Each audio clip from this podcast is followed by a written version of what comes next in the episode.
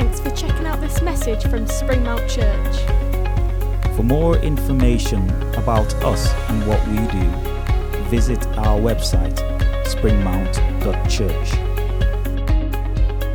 Why not check out all the different groups that run throughout each week in Barrow and on Walney? and join us every Sunday from 11am at Salthouse Pavilion in Barrow in Furness. If you would like us as a church to pray for you, please email prayer at springmount.church. or sign up on our website for monthly news straight to your inbox. Uh, good morning and welcome. Um, as I say, if it's your first time with us, welcome. This is obviously the normal at the moment, um, but hopefully we'll make small steps over the coming weeks to be able to join together a little bit more. Um, we start a new series today. So we've just finished looking at the I ams of Jesus, and last week we finished with an I am at the end of the Bible, which was I am the Alpha and the Omega. And today we're going to look at a, series from 1 Timothy. It's a book in the New Testament, it's a letter written to a young pastor, so a little bit like me, really, um, obviously. I think he was thought to be about 28, so that's not like me. About 20 years ago it was me. Um, and it's six chapters long. So, one of the things I want to encourage you to do as you join with us in these things is to read the book along with us. If you'd have been doing the devotionals, you'll have read all of Acts. If you do this series, you'll have read all of 1 Timothy. If you go back over other series, you'll have read a large portion of God's word for yourself. So, yeah, we're looking at 1 Timothy. There's some controversial bits in it, there's some bits that cause debate. But today we're going to be looking at 1 Timothy chapter 1, verses 1 to 11. And the title of this series is Building the Church because it's a letter written to a church leader. It's written to give guidance, to give guidelines for the best way to be church, for the best way to lead the church, and as a result, for the best way to be church. It was clearly meant to be shared with a wider audience. Although it was a personal letter from Paul to Timothy, it was meant to be shared. It includes some do's and don'ts for the church. As one of my lecturers at Cape May said, it includes the most difficult and often mistranslated passage in the whole of the Bible. But more on that in about two weeks' time, I think. So uh, stay tuned for that one. But it starts and ends with the same message. Chapter 1 and chapter 6 start and end with the same message to the church. So it has a sandwich of instructions in between, but starts and ends with the same message. So let's dive straight in to the first 11 verses of chapter 1. So if you've got your Bibles with you, I'm reading from the NIV.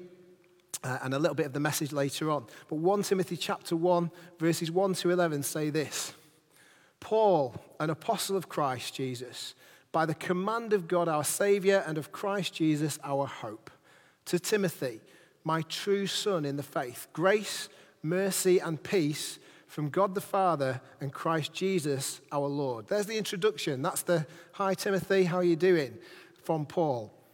And he goes on to say this As I urged you when I went into Macedonia, stay there in Ephesus, so that you may command certain people not to teach false doctrines any longer, or to devote themselves to myths and endless genealogies. Such things promote controversial speculations rather than advancing God's work, which is by faith. The goal of this command is love. There is the starting instruction that is at the beginning and the end. The goal of this command is love, which comes from a pure heart and a good conscience and a sincere faith. Some have departed from these and have turned to meaningless talk. They want to be teachers of the law, but they do not know what they are talking about or what they so confidently affirm. We know that the law is good if one uses it properly. We also know that the law is made, sorry, we also know that the law is made not for the righteous, but for the lawbreakers and rebels, the ungodly and sinful, the unholy and irreligious, for those who kill their fathers or mothers, for murderers, for the sexually immoral, for those practicing homosexuality, for slave traders and liars and perjurers, and for whatever else is contrary to the sound doctrine that conforms to the gospel concerning the glory of the blessed God which he entrusted to me. I'm just going to stop there with those first 11 verses. And I want us to look at a few things today. The first thing I want us to think about is conspiracy theories. You may have a favorite conspiracy theory of your own. You may have one that you go to. I could start a conspiracy theory here. I've got a, a, wound on my hand that was caused by a knife. I could start a rumor that it was caused by somebody at home, and actually I fought them off bravely, and I could, I could start this rumor that this happened when actually I was separating some frozen gammon steaks with a knife and I slipped. So actually, know, thank you, thank you to Uche who, who punched me up and then did it again on Thursday. So, but a conspiracy theory spreads like wildfire. A rumor, especially now online, can spread like nothing else. Growing up, I think the main conspiracy theories that were around were things like the moon landing was not real. That, that people believed the moon landing was filmed in a studio in America, that they didn't actually land on the moon. Now, I'm not saying whether one or the other is true, but actually, my question would be what's the reason they would make up a thing like that? Well, you might say it's to beat the Russians in the space race. It might be that it was important that they got there first. So there's one conspiracy theory that kept going on and on as a child. The other one that made films out of and documentaries was who shot JFK? Who shot John F. Kennedy? Was it really the grassy knoll or the person in the bookstore? Was it any of those things? And there are conspiracy theories galore to say, oh, we don't trust the authorities on this.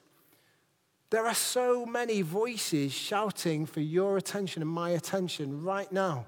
Since the advent of social media and the internet, there have been some incredible claims put out there that become shared and shared millions of times. It's no longer just those little stories that you know through word of mouth. It's now, every day, you can find an outrageous statement or a video that you can believe to be true. In recent years, there's been a huge increase in the number of people who believe the earth to be flat. The Flat Earth Society has followers all around the globe, apparently. But um, in the recent pandemic, maybe, you might have heard some of the stories. There have been people sharing videos of doctors who claim it's all fake and a hoax interestingly don't share the same videos of the same doctors saying that people are getting pregnant by aliens visiting them in the dreams, but they trust the one piece of information and they share it abroad and they say, Look at this, you need to know. I am not here today in my role as pastor of Springmount Church to debunk theories or to say I'm claiming this side or the other. But we do need to sometimes ask what is God's purpose for us and what does He want us to focus on? What is God's purpose for us as a church and as individuals? And what does He want us to focus on? Timothy is being charged with building kingdom, building God's kingdom in Ephesus. We as a church are charged with building God's kingdom in three worshiping communities. That is what we are charged with. That is our mission. That is what we've been, we believe God has called us to do to build kingdom, to build His kingdom, not our kingdom, His kingdom. Barrow, you know, Ephesus, they might be similar places. Ephesus, a city full of huge diversity and many different cultures. Does that sound a bit like Barrow? Maybe, maybe not. But actually, it was a city that was an important place on the trade route. It became a real melting pot of different cultures, different religions, and different practices. Clearly, Paul is warning Timothy here not to let anything false be taught in the church, but also not to be distracted from the main purpose of the church. Verse 4 says people who are devoting themselves to myths and endless genealogies. We can share a video on Facebook that we might not know to be true, and it could be a myth. We're not to devote ourselves to myths. We're not to devote ourselves to things that could or could not be true. That one expert says this and another expert says this. Our focus is not to be on a conspiracy theory, but to focus on what we can state as absolute fact, and that is the truth of Jesus. The truth that Jesus is love that Jesus is the way, that Jesus is all those things we've looked at. That is our focus. Verse 6 says, Don't get distracted by meaningless talk. We can have arguments galore with other Christians about something that is relatively unimportant. It might seem important to us and it might be a real particular bugbear, but actually, there's no point in getting distracted by meaningless talk because our focus is to be Jesus and his love. Our focus is to be the truth of God, not myths, not what could be, but what is and what was and what is to come. Verse 6 talks about meaningless talk. Verse 7 talks about these people who are sharing these myths and, and meaningless talk, saying they don't know what they're talking about or what they so confidently affirm. We could like something on Facebook, we could like something on social media, confidently sharing it, saying, Yes, I can remember somebody shared a video of um, what was an, supposed to be an archaeological dig where they'd found mummified remains of charioteers in the Red Sea, claiming it was the Egyptian charioteers that chased after the the, the Israelites as they crossed the Red Sea. And people were sharing this video because it looked amazing. And it was like, wow, here we've got some, some video proof of something that we, we stand as a firm foundation that the Israelites were saved by God. And yet, actually, it came from a spoof news website. It was made up. It looked amazing. It looked true but we need to be a little bit more confident in what we share. We need to do a bit more digging in who we listen to. And evidently, Timothy is told focus on love, focus on Jesus. Forget the, the careless talk, the meaningless talk, the myths, the things that could be, and focus on the things that are. Jesus, his sacrifice, his love, and his will that we follow him and listen to his calling. When we share that video on Facebook, can we confidently affirm something? Do we know what we're talking about? When we share that story, that piece of information with somebody, do we know that to be true? Or should we just go back to saying, actually, let's not get involved in meaningless talk? As a church, let's first share what is true. There's the first building block that Timothy is told by Paul share what is true, share what is good. One of my favorite books in the Bible is Philippians, and chapter 4 is a particular chapter that I think is amazing. And verse 8 of Philippians chapter 4 says this Finally, brothers and sisters, whatever is true, whatever is noble, whatever is right, whatever is pure, whatever is lovely, whatever is admirable, if anything is excellent or praiseworthy, think about such things. The message version is even clearer. It says this summing it all up.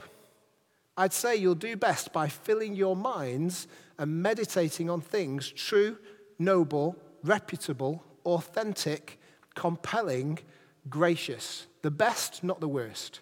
The beautiful, not the ugly. Things to praise, not things to curse. Put into practice what you learned from me, what you heard and saw and realized.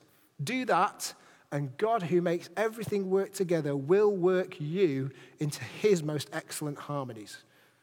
It's quite clear what Paul is saying to Timothy is the same as he says here to the Philippians. Meditate on what's true. Maybe before we share something, a piece of information, a piece of news, an email, a text, a thing on Facebook or Instagram or any of those things, maybe we need to run it through the filter of is it true? First and foremost, is it true? Is it noble? Is it right? Is it pure? Is it admirable? Is it lovely? Is it excellent or praiseworthy? And then maybe we can think before we post. Just a thought as we go into building the church. So, first instruction to Paul in his letter is don't waste time talking about stuff that may or not be, may not be true, but may also not be even that relevant. Instead, fix our thoughts on the best, the beautiful, and the praiseworthy. There we go. Three things to fix our minds on today the best, the beautiful, and the praiseworthy. Maybe you can say that in your home right now. Fix your eyes on the best, the beautiful, and the praiseworthy. Keep that in your mind. Keep it running to see whether or not what we post, what we write, what we say can go through the filter of God's love and His grace. It talks about genealogies. Genealogies were a bit of a Hebrew trait. It was to list your family tree and show how important your family was, who the important people historically were in your family. It was a bit of an old school, my dad is bigger than your dad argument. You know, I could ask people here on the tech team if their dad's a certain height and we could find out whose dad is the biggest and settle that argument once for all. You know, I think maybe Ian Salter might be a touch bigger than me. I think Jeff McDonald is perhaps a bit smaller than me, maybe. Um, but anyway, but and Jeff Hoffin's definitely smaller than me. Definitely smaller than me. Sorry, Jeff. But uh, so whose dad is bigger than anyone? Hebrew way of doing that was here's my family tree, here's my genealogy. Look at that. Boom. It's got kings in it, it's got princes in it. I am important. That's me. That is why in the Gospels, there are two family trees of Jesus listed. You might wonder sometimes when you read through these lists of names, why are they there? Well, genealogies were important.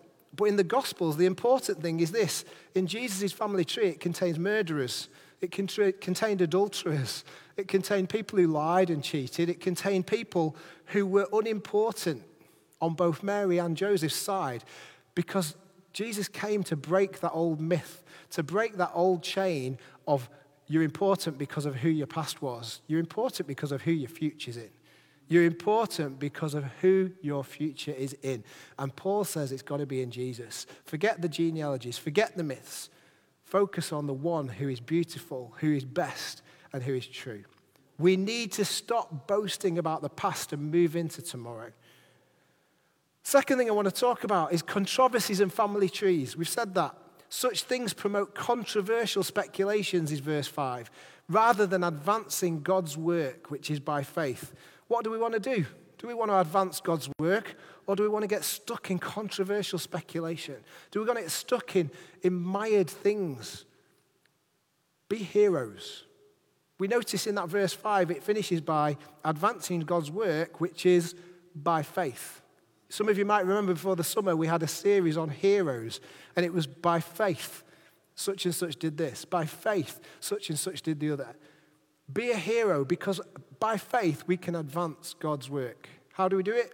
Through love. What is your goal in life? If I asked you today, what is your aim for the next five years? What is your goal? What would it be? You know, there are some children in different schools that were asked what they wanted to do or be when they grew up. And I've got some photos in a minute, but I've got one story first. One reply was, I want to get a girlfriend, kiss her, and rule the world. There is a goal. I want to get a girlfriend, kiss her, and rule the world. Signed Corey Love, 20 age. No, it wasn't. It wasn't Corey Love. I think it was probably signed Donald Trump or Boris Johnson, maybe. Who knows? The, I want to show you some pictures of different children's goals. So here you go. Here's the first one. And by the ma- master of technology, we get it on. When I grow up, I want to be a dog you know, that is not an achievable goal. That is not going to happen. It might be a nice thing to think about because dogs, my dogs lie around all day sleeping. It might not be a bad thing. The second one, this one, my future looks bright. After high school, I will die. That's his goal. After high school, I will die. You know, there's a happy thought for a Sunday morning. There's his goal. There's his ambition. Third one, I've only got four of these. The third one is this. I love this one. You've got to look carefully. At the top it says, I will never get married. And then there's a picture of him lying back going, This is the life. You know, that is his goal because he sees marriage as being a no no. I will never get married. This is the life. And my, my final one was this one this little girl. She put, I am three years old. When I grow up, I will have a mint in my water and I'll grow bigger and bigger and bigger and grow a beard. Maybe she will. You know, I know people who've grown beards, no matter whether they're male or female. So, what is your goal today? What is your aim? What would you say? Where are you going? Maybe it's to move house or move location. Maybe your goal or your aim is a new job, a new, new place of working. Maybe it's a new career. Maybe it's a new start at college. Many people have gone back to school and maybe they've got fresh aims and fresh goals. Maybe it's relationships. Maybe it's like that boy at the beginning who said, I want to have a girlfriend, kiss her, and rule the world. Maybe that is your aim. Verse 5 says the goal is this God's work and God's love by faith. That is the goal. That is what Timothy is being told the goal is by Paul as the church. The goal is God's work, God's love by faith. Love, it actually says, uncontaminated by self interest and counterfeit faith. A life that is open to God. Is that us today? As we set off this look at building a church and what it takes to become part of God's family, is that us? Do we seek to have a love that is uncontaminated by self interest and counterfeit faith? Is our life open to God? What a goal to have that is. It's better than after high school, I will die. Definitely better than that. And to work by faith, to love and to work by faith. To put self interest to one side, to put the things that are taking up our focus to one side and say, Jesus, you be the center. To put our, all those things God first, relationship maybe second, others, and then us. Self interest to one side. It's so hard because we all want things for ourselves. We all have desires. We all have aims and goals. But actually, our wants might not be God's will. As Ray Tate talked about two weeks ago, our wants might not be God's will. So if we just want the things for ourselves, we will end up disappointed and disillusioned because God is the only way to keep love our goal.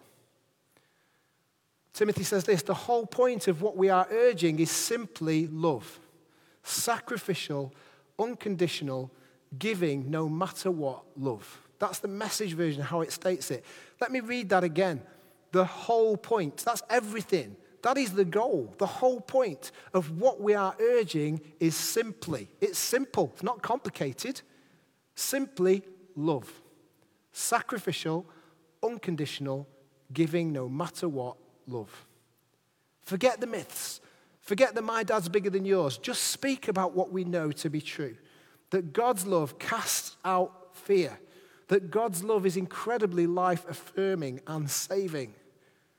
The last and final bit of instruction that Paul gives Timothy in this opening greeting is a bit like origami.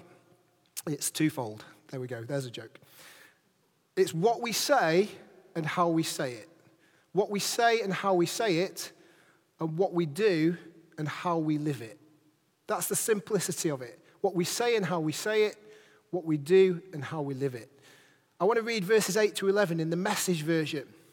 It says this It's true that moral guidance and counsel need to be given, but the way you say it and to whom you say it are as important as what you say. Let's get that into our heads today, particularly leaders, particularly people who are in uh, responsibility. It ain't what you say, it's the way that you say it. Reminds me of a song. Some, um, Marie and Donna will know this one. They'll join in singing as backing singers in a minute. It ain't what you say, it's the way that you say it. Do what you do it, okay? It ain't what you do, it's the way that you do it. That's what gets results. That song has been teaching truth for many, many years. That's what gets results. That's what Paul says to Timothy. It ain't what you say, it's the way that you say it. The law is important. We all agree the law is important. But actually, there's different ways of putting that law across.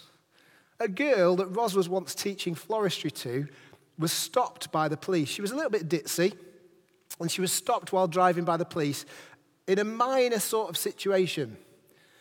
It would have been a simple warning, a bit of a slap on the wrist and say, don't do it again. But the police officer said to her, Do you have a clean license? To which she replied, in all honesty, Yes, because I keep it in this little plastic wallet. Do you have a clean license? Yes, because I keep it in this little plastic wallet. She got three points for being sarcastic. She was being honest. She didn't realize what the policeman was asking. And the law is important, but what we say and how we say it and who we say it to is just as important. Because if we say the wrong thing in the wrong way, it doesn't get results. It ain't what you say, it's the way that you say it. It ain't what you do, it's the way that you do it. That's what gets results. Today, as we look at Paul's instructions for building up the church in a time where everybody was living by the if it feels good, do it motto, Ephesus was a place of hedonistic life. People did whatever they wanted, however they wanted, whenever they wanted, with whoever they wanted. We need to realize that not everything is good for us. Relationship issues. Let's think just purely on relationship issues. Many of these are caused, not always, but many of them are caused by the misuse of sex. Marriage and family breakdowns, porn addiction, disease, abuse of children, abuse of adults. Many of those things are misuse of sex. What does God say about sex? He says it's beautiful. He says it's amazing when it's in a married, committed relationship because there it won't be used to belittle. There it might not be used to abuse. There won't necessarily be the insecurity or trauma. There might not be the comparisons or the fear of hurt or brokenness. Now, if I put it that way, it's easier to understand why God says when a man leaves his mother and father, he joins with one woman. When a woman leaves her mother and father, she joins with one man. It's easy to understand if we recognize that actually God wants the best for us. And just one area of life. If I said to you, no sex before marriage, you might go, oh. Many people in our world would say, I'm backwards, I'm old fashioned. Maybe they would say that's God being a killjoy. But actually, no. God knows what's best for us. And God knows how our bodies and our minds and our lives want to work. And so, actually, what we say and how we say it can make a huge difference, can't it? Timothy is told there is moral guidance. The Bible is full of moral guidance we need to follow, not because God is a killjoy, but because God knows what's best. But because he knows what we need to thrive, and he knows what we need to stop us from being anxious, he knows what we need to stop from the failure of comparison, he knows what we need to stop from the failure of, of disappointment and dissatisfaction. He knows what we need to be the best. Yet, time and time again, we ride roughshod over the guidelines that God has put in place for living the best life. Why? Because of that self interest. Because we put me first. Because we put I smack bang in the middle. It ain't what we say, it's the way that we say it. But it isn't what we just say, it's what we do. It's what we live and who we live for. Paul goes on to say in the message version this it's obvious, isn't it, that the law code isn't primarily for people who live responsibly, but for the irresponsible who defy all authority, riding roughshod over God, life, sex, truth, whatever. They are contemptuous of this great message I've been put in charge of by this great God. As I finish today, our lives need to come in line with who we live for. It isn't just good words on a Sunday morning, it isn't just fine things. Our lives need to come in line with who we live for. If we say we want to live for God, then we need to come in line with His guidance for that life. We need to come in line with what He says is the best. You know, we have a rule in our house, and it's simple no technology in your room if you're under the age of 18. If you're listening, young man at home, no technology in room under the age of 18. We've had that rule for our own children, and the rule is if you break it, you lose the technology. Maybe for a week, maybe for a long time. If it's Ros, it's forever, because that's the way she wants it to be. Can the technology be used in the places it's meant to be used? Yes, it can. Can't it, Corey? Can't it, Joel? It can be used where it needs to be used. Can it be used, you know, in, in all other places? Yes, it can. But it just stops the temptation to misuse the technology while being too young to understand the consequences and the repercussions. You want to live in our house? You've got to get in line with the guidance. If you want to live in our house, you've got to get in line with the guidance. We might be a bit, you know, we're not going to chuck you out straight away. You know, Barry will testify to that one. But actually, you've got to get in line with our guidance.